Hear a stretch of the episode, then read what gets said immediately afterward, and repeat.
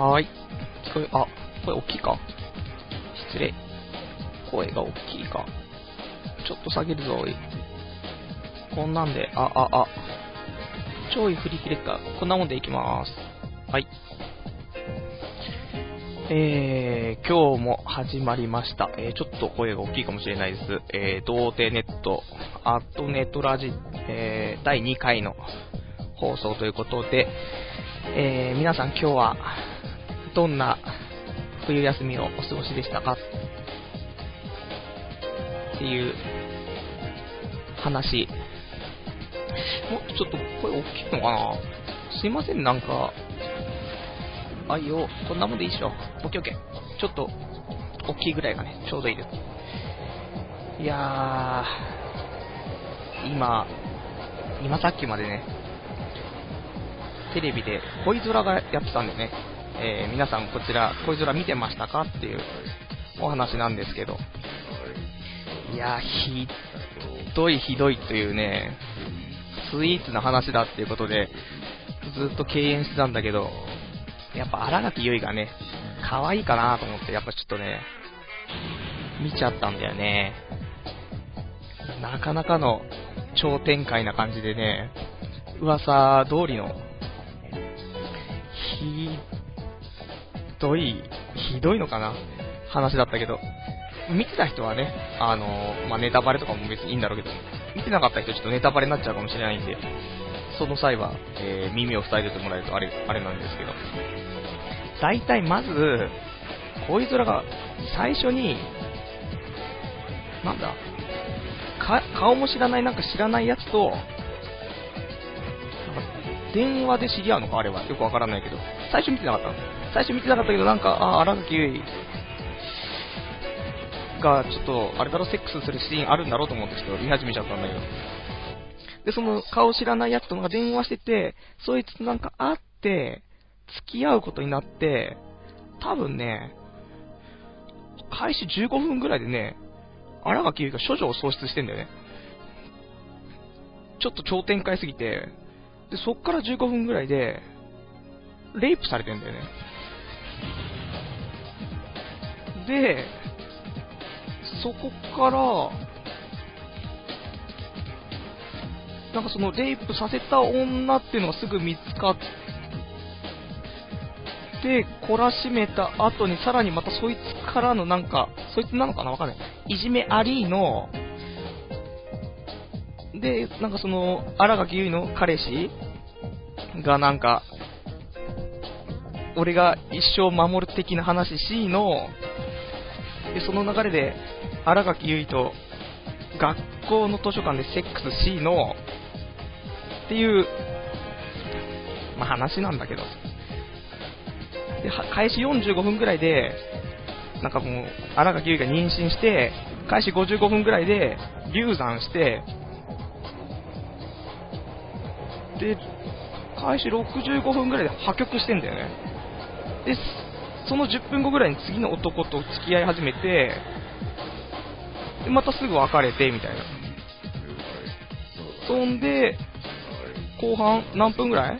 はちじゅっぷんぐらい経ったら彼氏が、えー、不治の病にかかってみたいな。ちょっと詰め込みすぎな感がねあったなと思って、これ絶対大ね、映画館で見てたらまずかったなと思って、ねえよ絶対見ながら言っちゃうからね、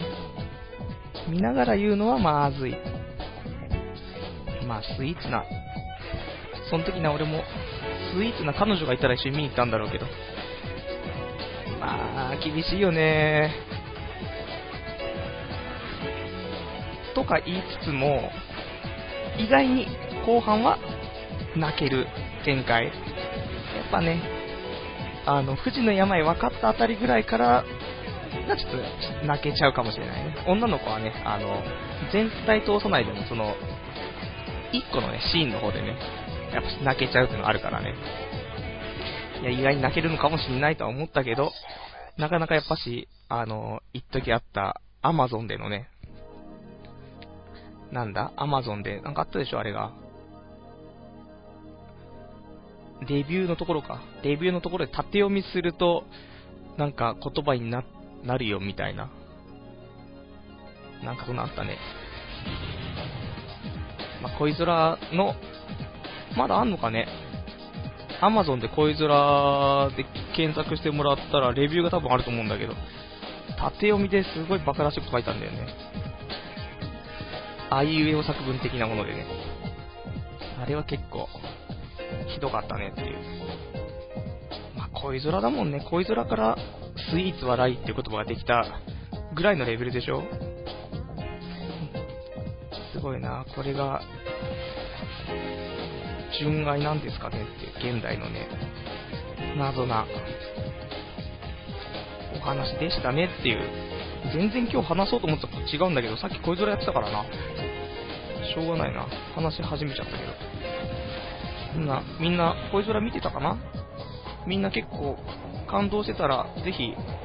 感動したよっていう声を、えー、こちらの詳細 ユーアールエル の方に、えー、掲示板がありますんで、こちらの方ね、えー、一番上のラジオ用スレそのいち、えー、また今日も、えー、自ら上げておきましたんで、こちらの方にあの恋空のね、あのー、楽しかったよっていう感想とかね書いてもらえると嬉しいかなと。ちょっとね書けなかった人が前回いたみたいなので、一応ここはあの少し変身、なんていうの、あのー、管理画面からちょっと変えまして、えー、櫛とか刺してても書けるようになってますんで、安心して書いてもらえればと思いますので、ぜひ書き込みお願いします。もうレスを読みたい。レス一応書いてあるんだけど、あのー、ジャンル的にトーク、ラジオ、レス読みなんで、ぜひ、えー、レスを読ませてもらえると嬉しいです。というわけで、えー、今日もね、えー、こんな感じで、まあ、にかいめということでまだ慣れないですけども、えー、やっていきたいと思います。えー、童貞ネット、えー、アットネトラジということで、えー、まあ前回、前回クリスマスイブの放送ということでね、にじゅうよっかにやりましたけども、まあもう、今度からはにじゅうくにち、まあ、えーと毎週月曜日の、えー、にじゅうさんじごじゅっぷんから翌れいじごじゅっぷんまででいちじかんですかね、伊集院光のラジオが始まる、えー、いちじかんという、この、えー、ちょっとねみんな伊集院光のラジオ待ってる間暇だなみたいな時間をね、まあ、よかったらこのラジオでねいちじかん時間を潰してもらえればなと思って、ちょっともう始めたラジオなんで。あと、まあ一応、童貞ネットっていうラジオやってま、あ、童貞ネットっていうサイトをやってますんで、えー、こちらのね、まあ、童貞の皆さんと一緒に、えー、まあ未来について考えていけたらなとも思いますんで、ぜひ、えー、童貞の皆さんは、まあ、情報収集のためにでもですね、サイトの方とかラジオを聞いてもらったりして、で、童貞じゃない人は、童貞の人に、まあ、どうしたらいいよっていうのも教えてもらえればね、で一人でもなんか幸せになってもらえればね、いいかななんて思ってちょっとやってますんで、えー、今日もよろしくお願いいたします。えー、そうしましたらですね、えー、なんか曲でも一曲かけましょうかね。何がいいですかね。えー、曲をかけすぎると、まあこの配信がちょっとバグるっていうちょっとありますけど。そうしましたら、この間あれかけたんでしたっけね、えー、いいのがあったんだけどな。じゃあわかりました。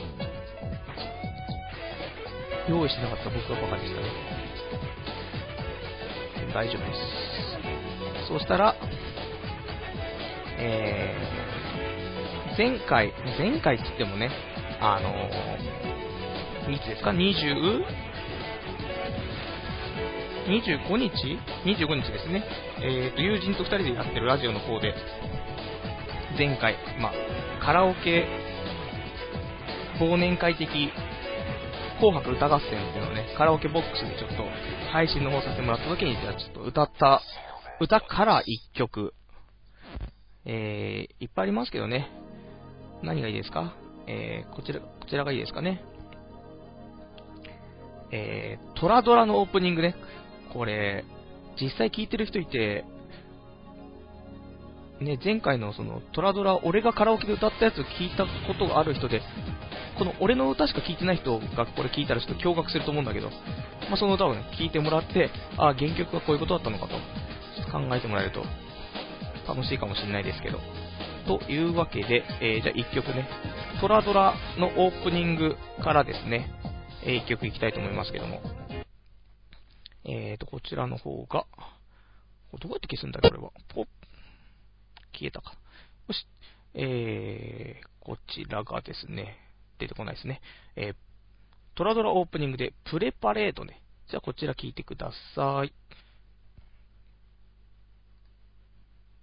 油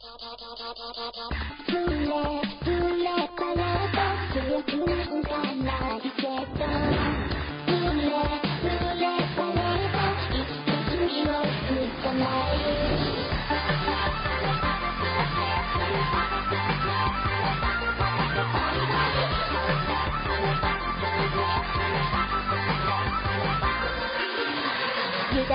らそんな勇気つくつくわた覚悟して小さいけど挟むのにじきこみたいなあなた欲しいのは動き自分のアートでもそれじゃつまらないそこに気づいたものがし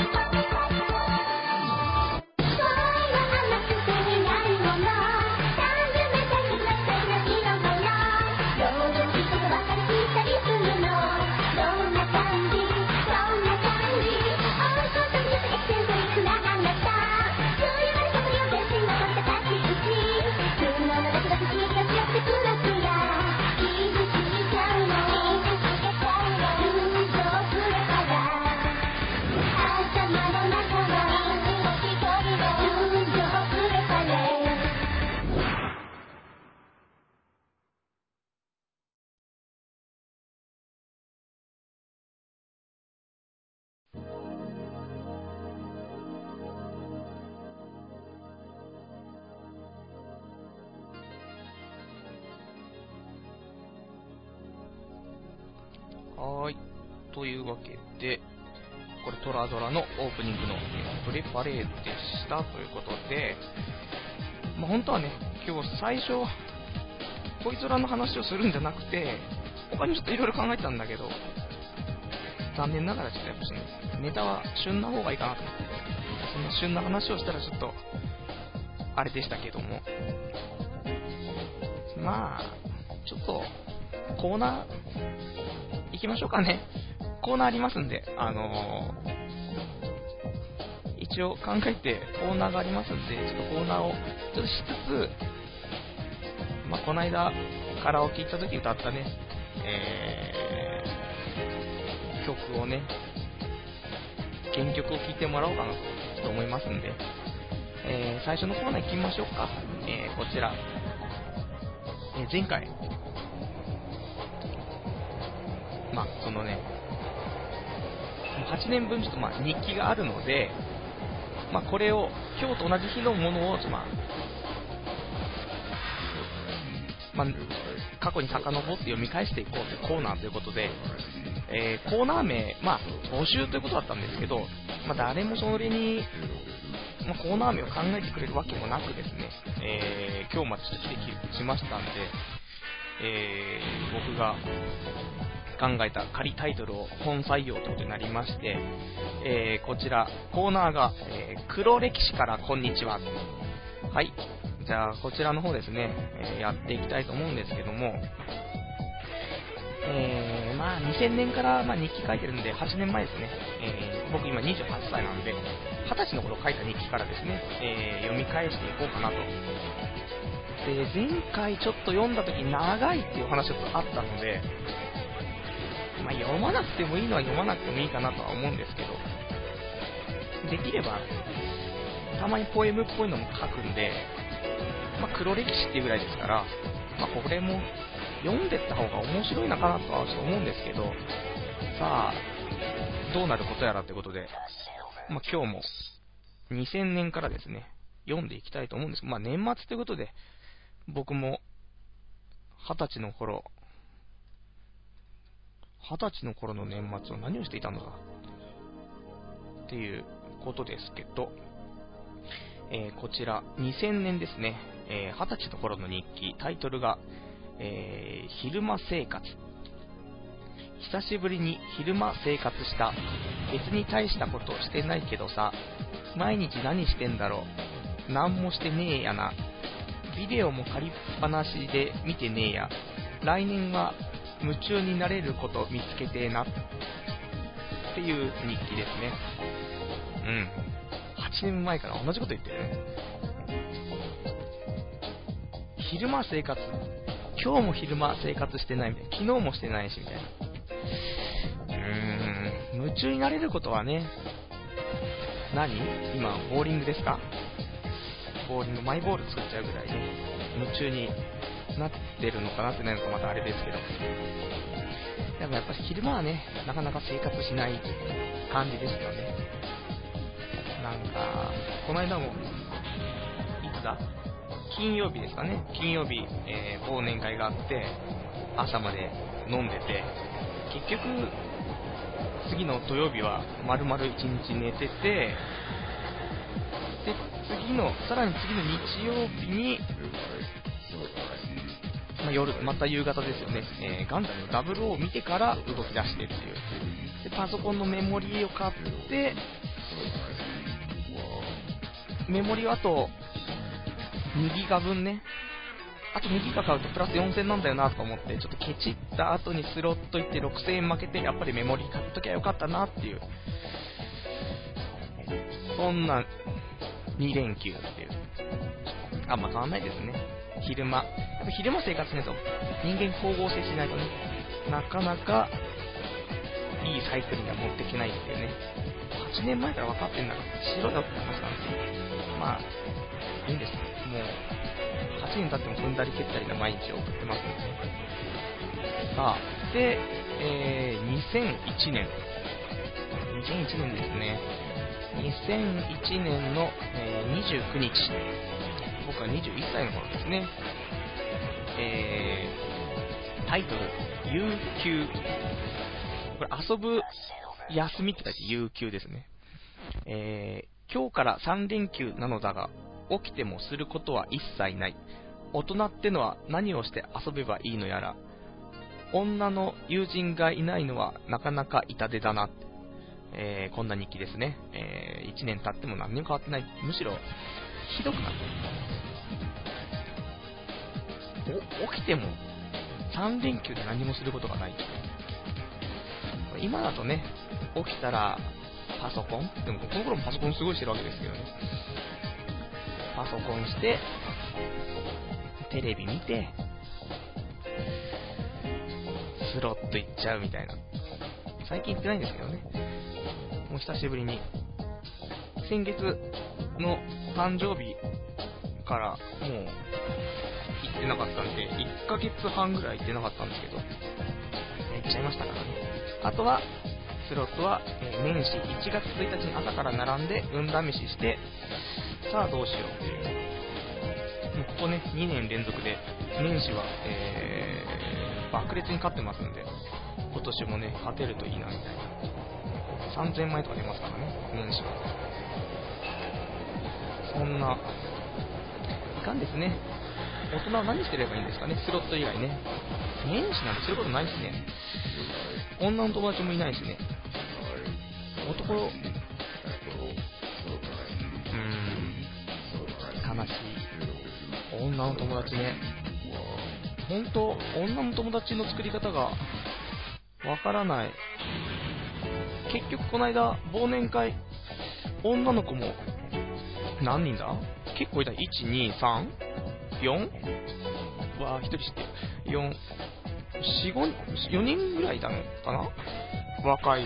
年齢が俺ちょっと若い子とか。誰のアドレスも知らないんだよね。帰りも電車一緒に帰ったのに知らないし、女の友達はちょっと作れないっていう。誰かちょっと作り方してる人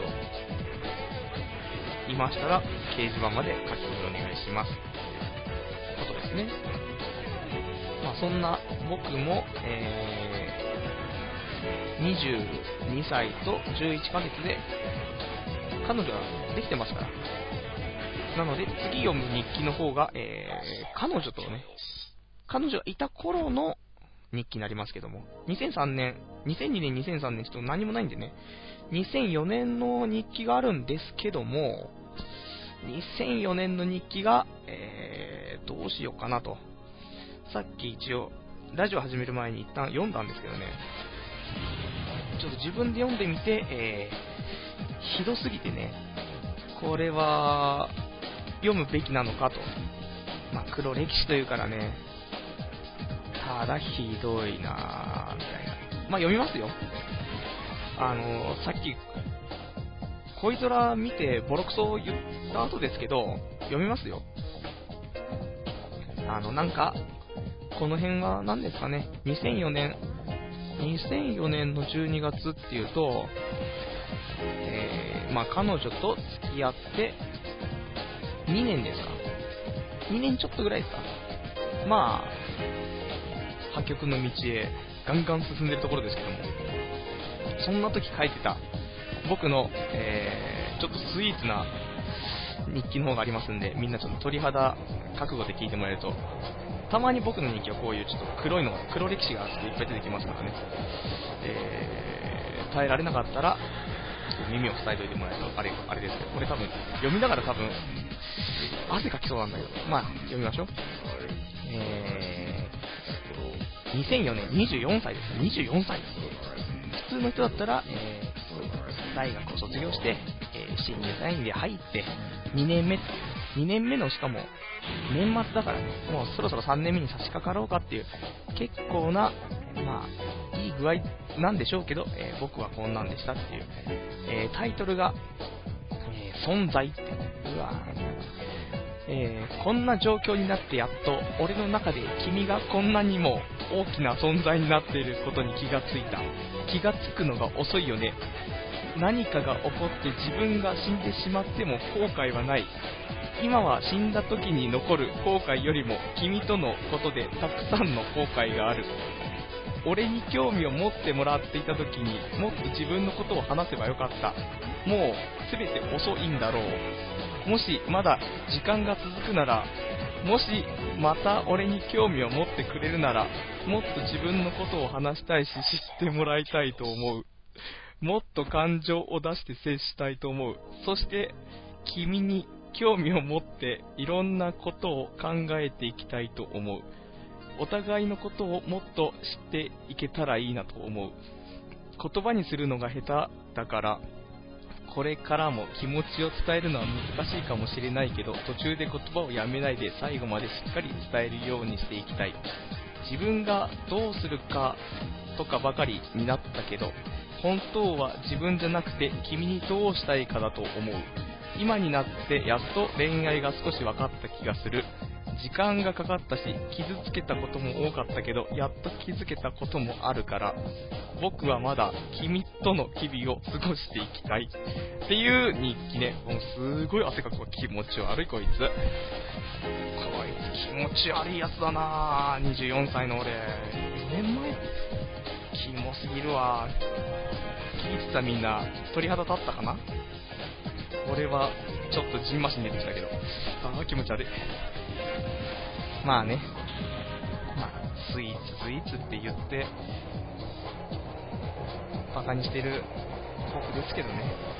こんな時期があったんですね。クソスイーツじゃねえか。いかんいかんいかん。まあ僕にもね、こういう女性と付き合っていた時期がね、まあ一度だけありましたってことなんでね、えー、多めに見てもらえるとあれですけど、もう俺は女の子と付き合える自信ないですからね、全く。なんだろうね、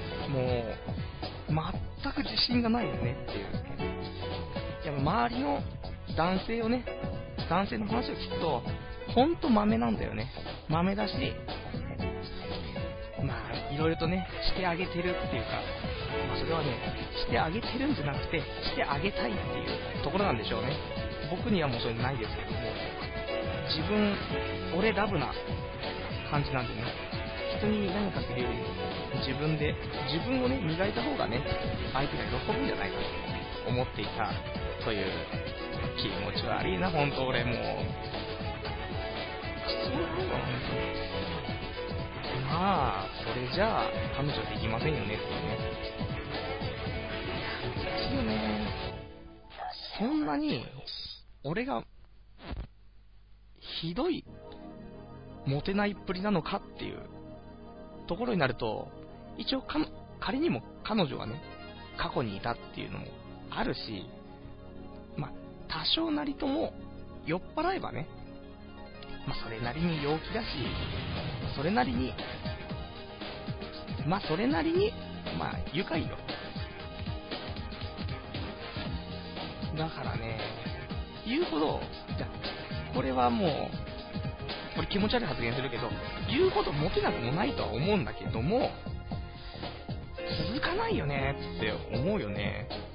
まったく。どうしたらいいんだろうね。女子の皆さん、ちょっといろいろと教えてもらえるとあれなんですけどね、全くそのサプライズとかもなんかもう怖いし、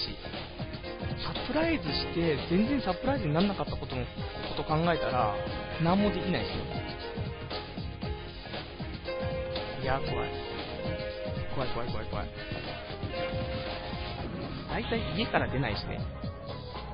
どっか出かけようって言われない限り多分出かけないしね、あとずっと家にいるしね。ひどいなぁ、ひどい。どうしたら僕は付き合うことができたとしても、どうしたら付き合っていけるのかってことだね。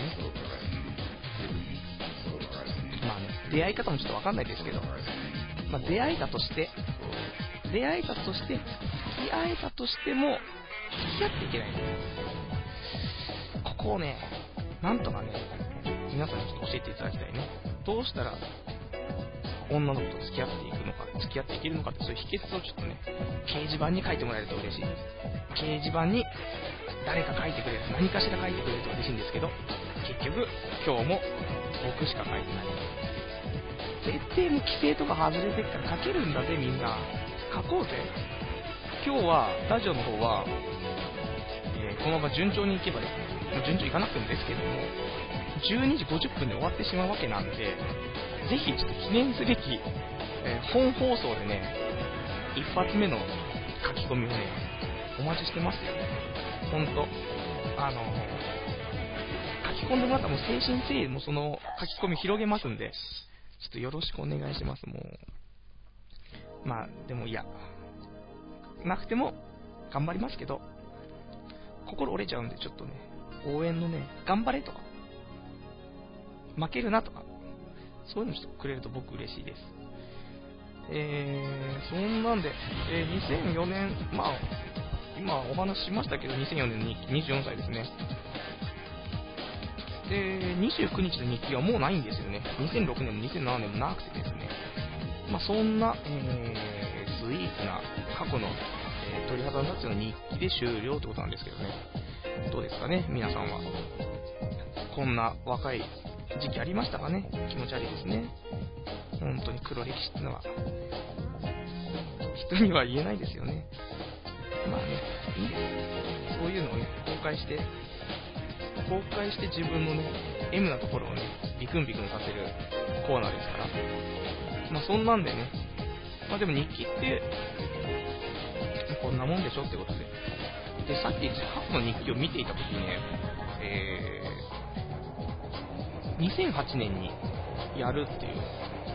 目標をね、あの、年の初めに考えて、その日記を書いてたんですね。でいくつか、まあ、やるぞって決めたことがあって、でちょっと見てたらね、まあ、結構達成はできてるんだけど意外にねできてないのもあってってことですね。その辺がちょっとあったんでちょっとね、えー、見ていきたいなぁと思ったんですけど、これ書いたにがつ、今年のにがつご半なんだけどやる予定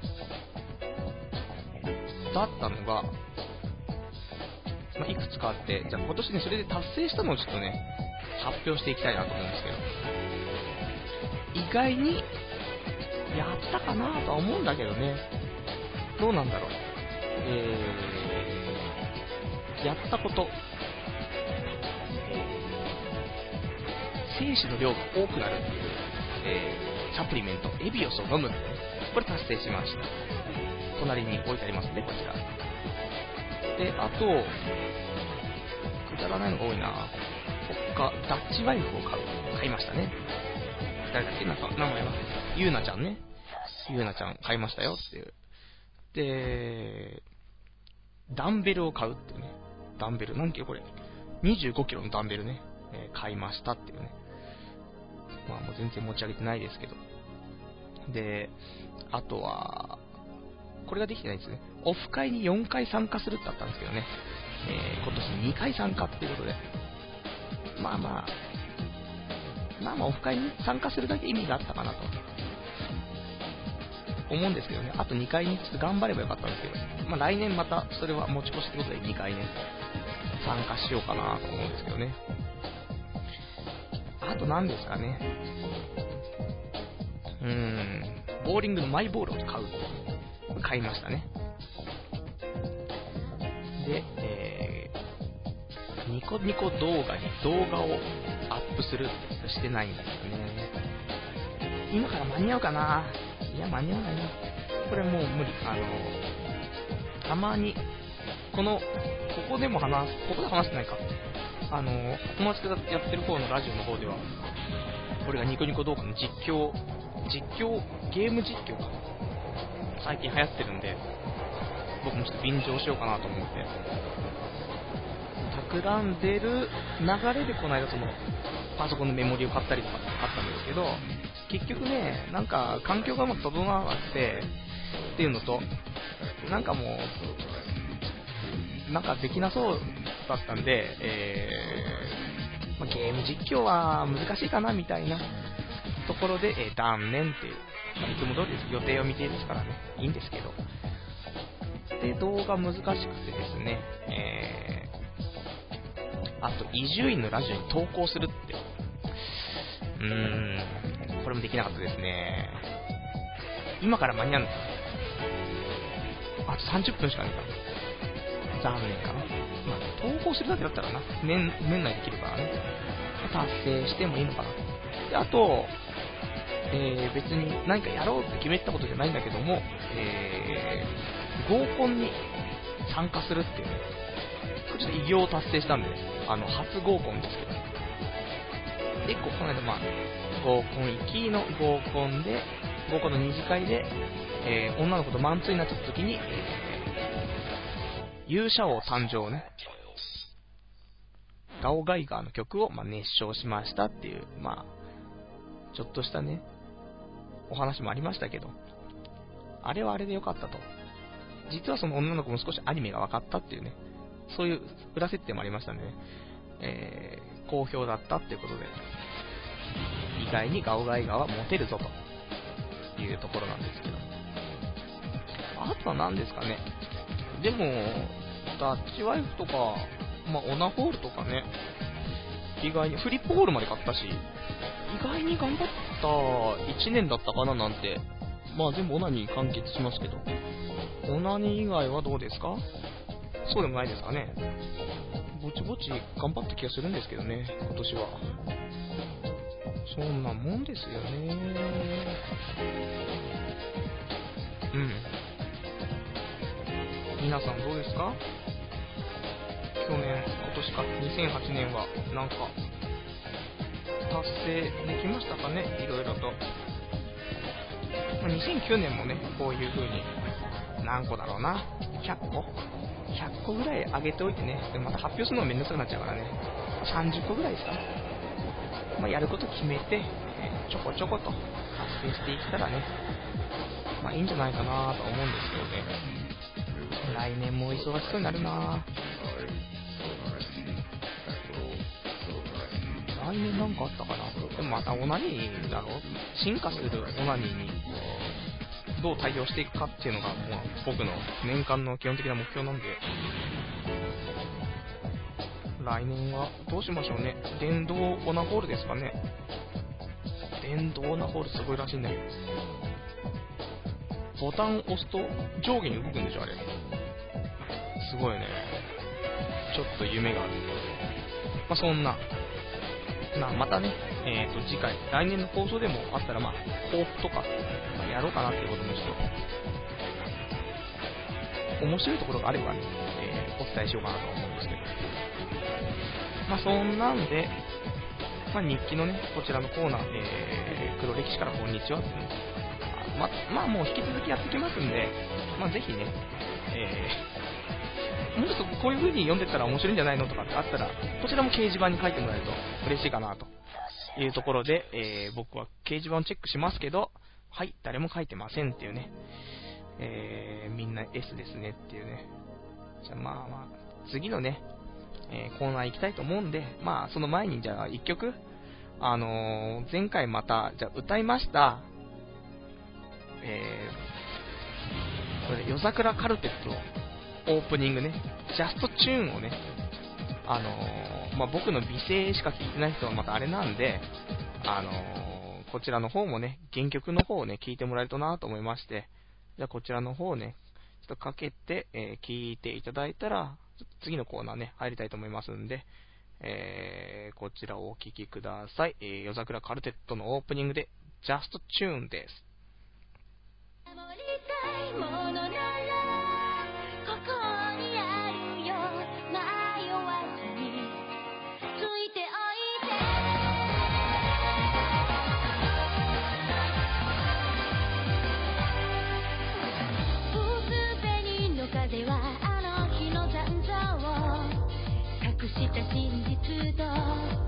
消えない傷の跡方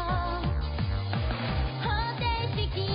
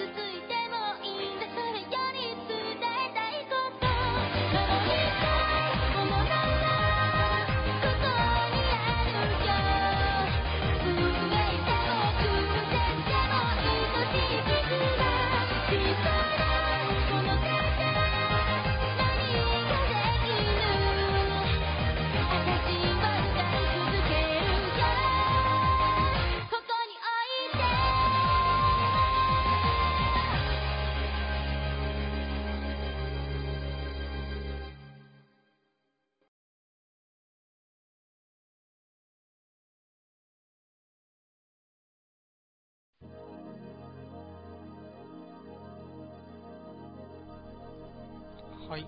というわけで、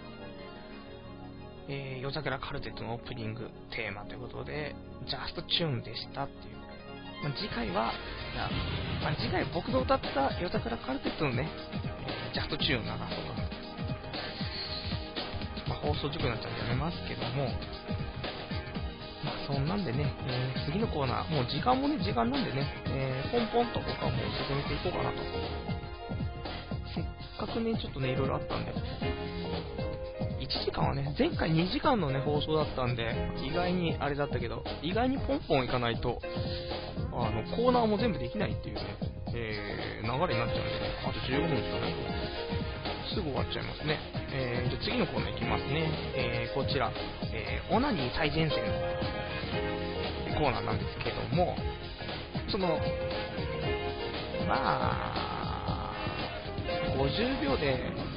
オナニーができる俺がですね、最近の、まあ、オナニー事情ですね、えー、ですとかおすすめの器具ですね、まあ、こちらを、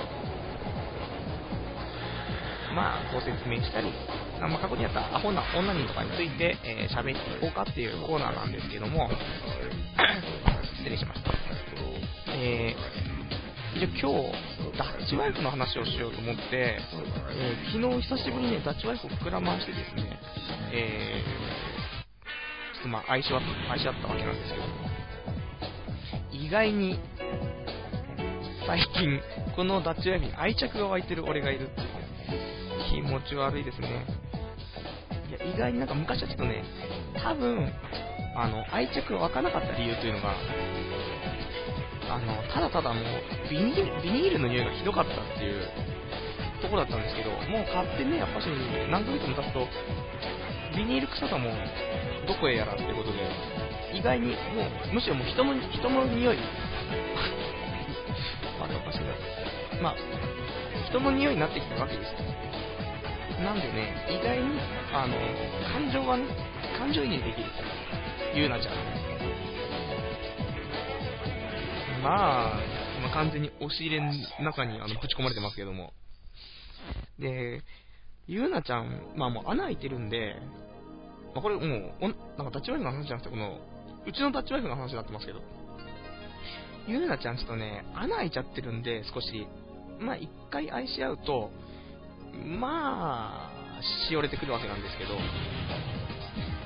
ど、まあいつかはね、あのお別れしなくちゃいけない時が出てくるのかなとかって、昨日ちょっと終わった後ね、あのふーってなった後にふとね思ってしまったという。これゆうなちゃん、まあ、肌色なんでね、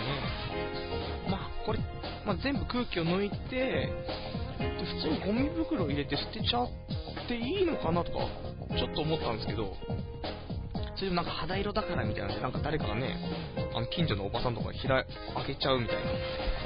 な、ダッチワイフでしたみたいな、ちょっと怖いなと思って、あ人間っぽい形しちゃってるからね、一応縮めたとしても、一応ね、フォルム的には膨らました人間の方がやっぱし縮めてもやっぱし人間のね、感じが出ちゃうから、切断しようかなと思ったんですけど、切断もね、バラバラ、事件、うん、怖いですね。ちょっとニュースになりそうなんで、まあ、これもね、できないし、まあ愛着あるからね、俺も切断できないし、ゆうなちゃんからね、痛がる人だからちょっと見れないですからね。まあ、やっぱり箱来た時の箱にね入れて、まあ、捨てるのが一番いいのかもしれないですけどね、まあ、こちらもゆうなちゃんもさんぜんえんぐらいで、まあ、最近のダッチワイフがいくらなのかってまたあれですけど、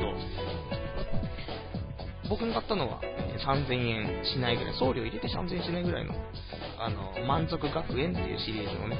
えー、何もとゆうなちゃんとか忘れましたけど、坂本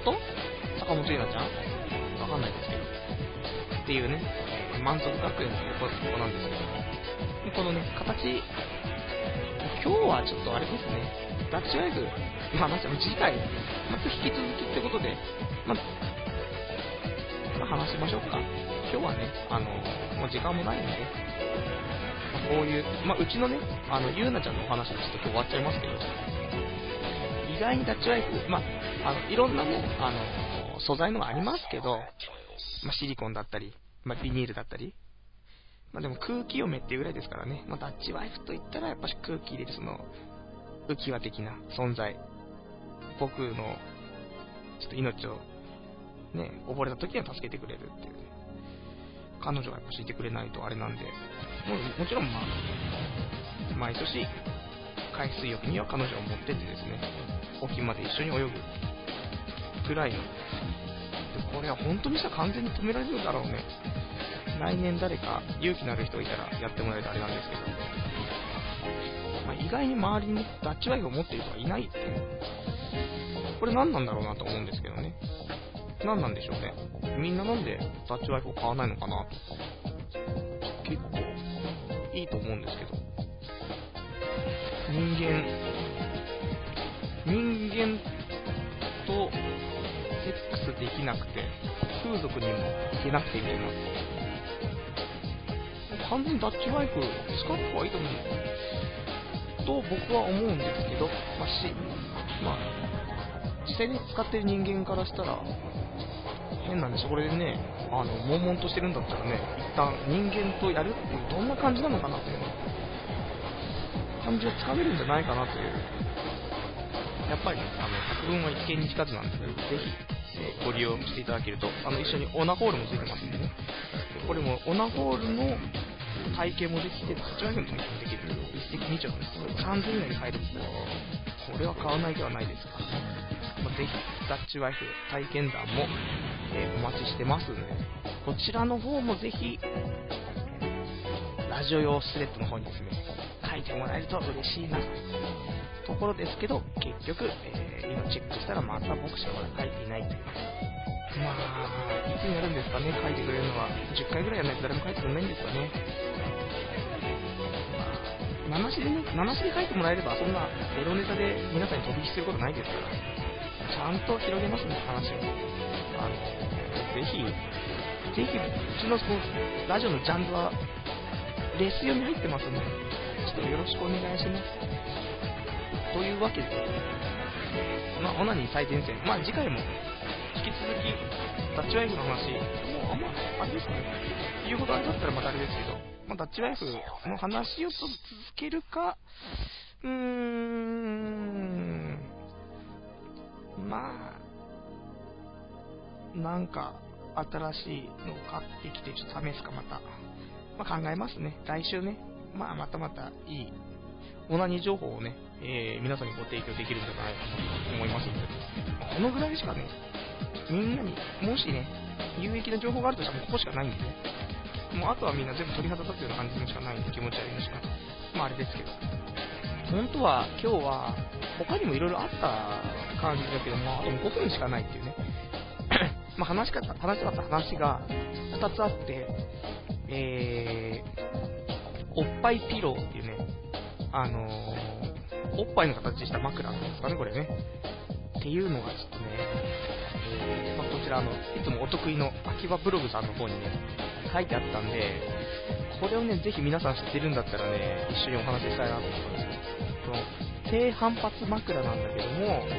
形がおっぱいの形してるっていう、もうおっぱいに挟まれて眠れるっていう、こんな素敵な、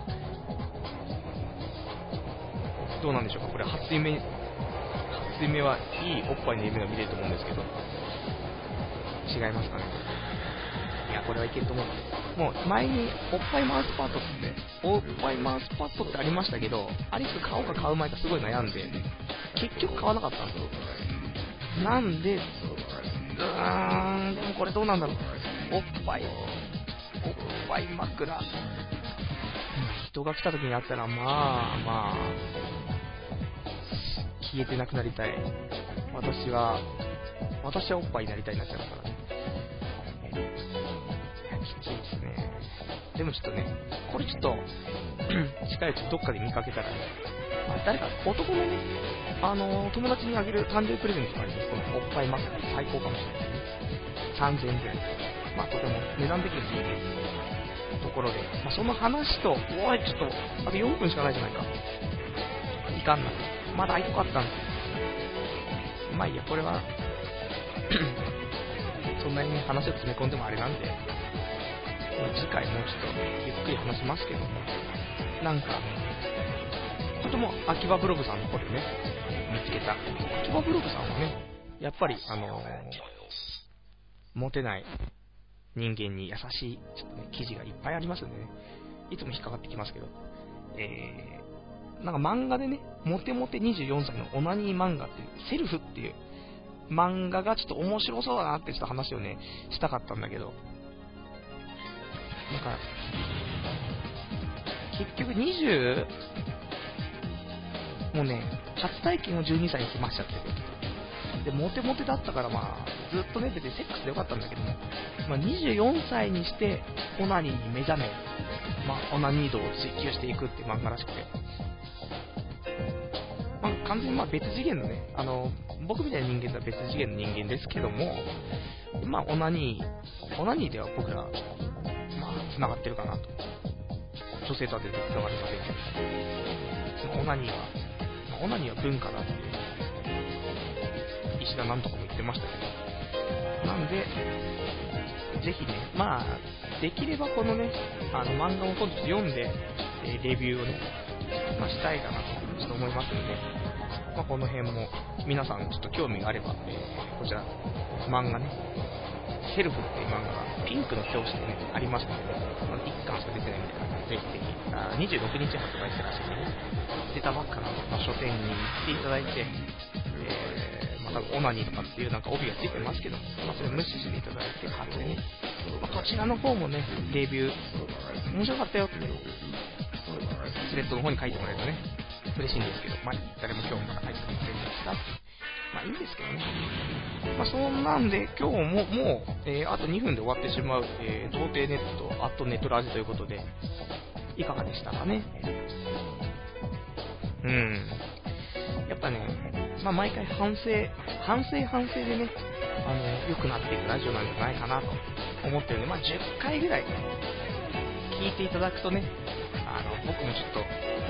和芸の方がね、達成になってくるんじゃないかなと思うんですよ。なんていうの、あの、オンラインゲームとかもあ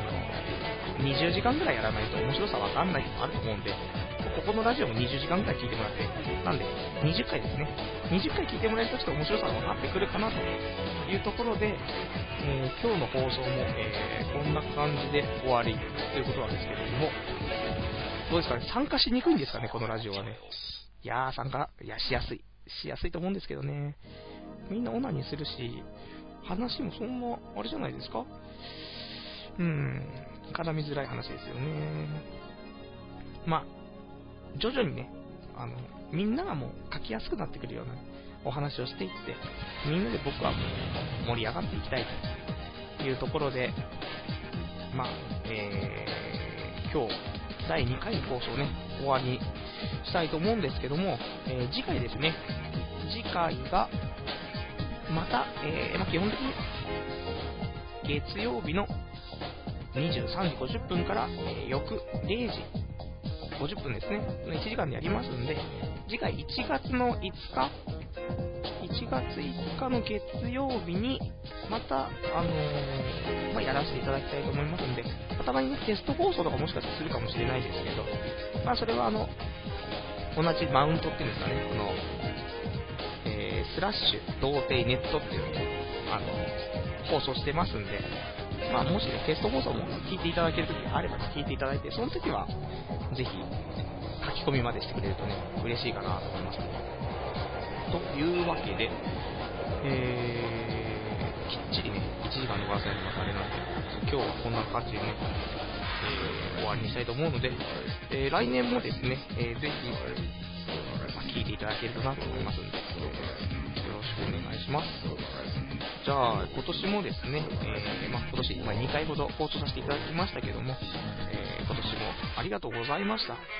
というわけで、えー、また来年お会いいたしましょうということでね、えー、今日はこの辺で、えー、お別れをしたいと思います。それではまた来年お会いいたしましょう。ではさようなら。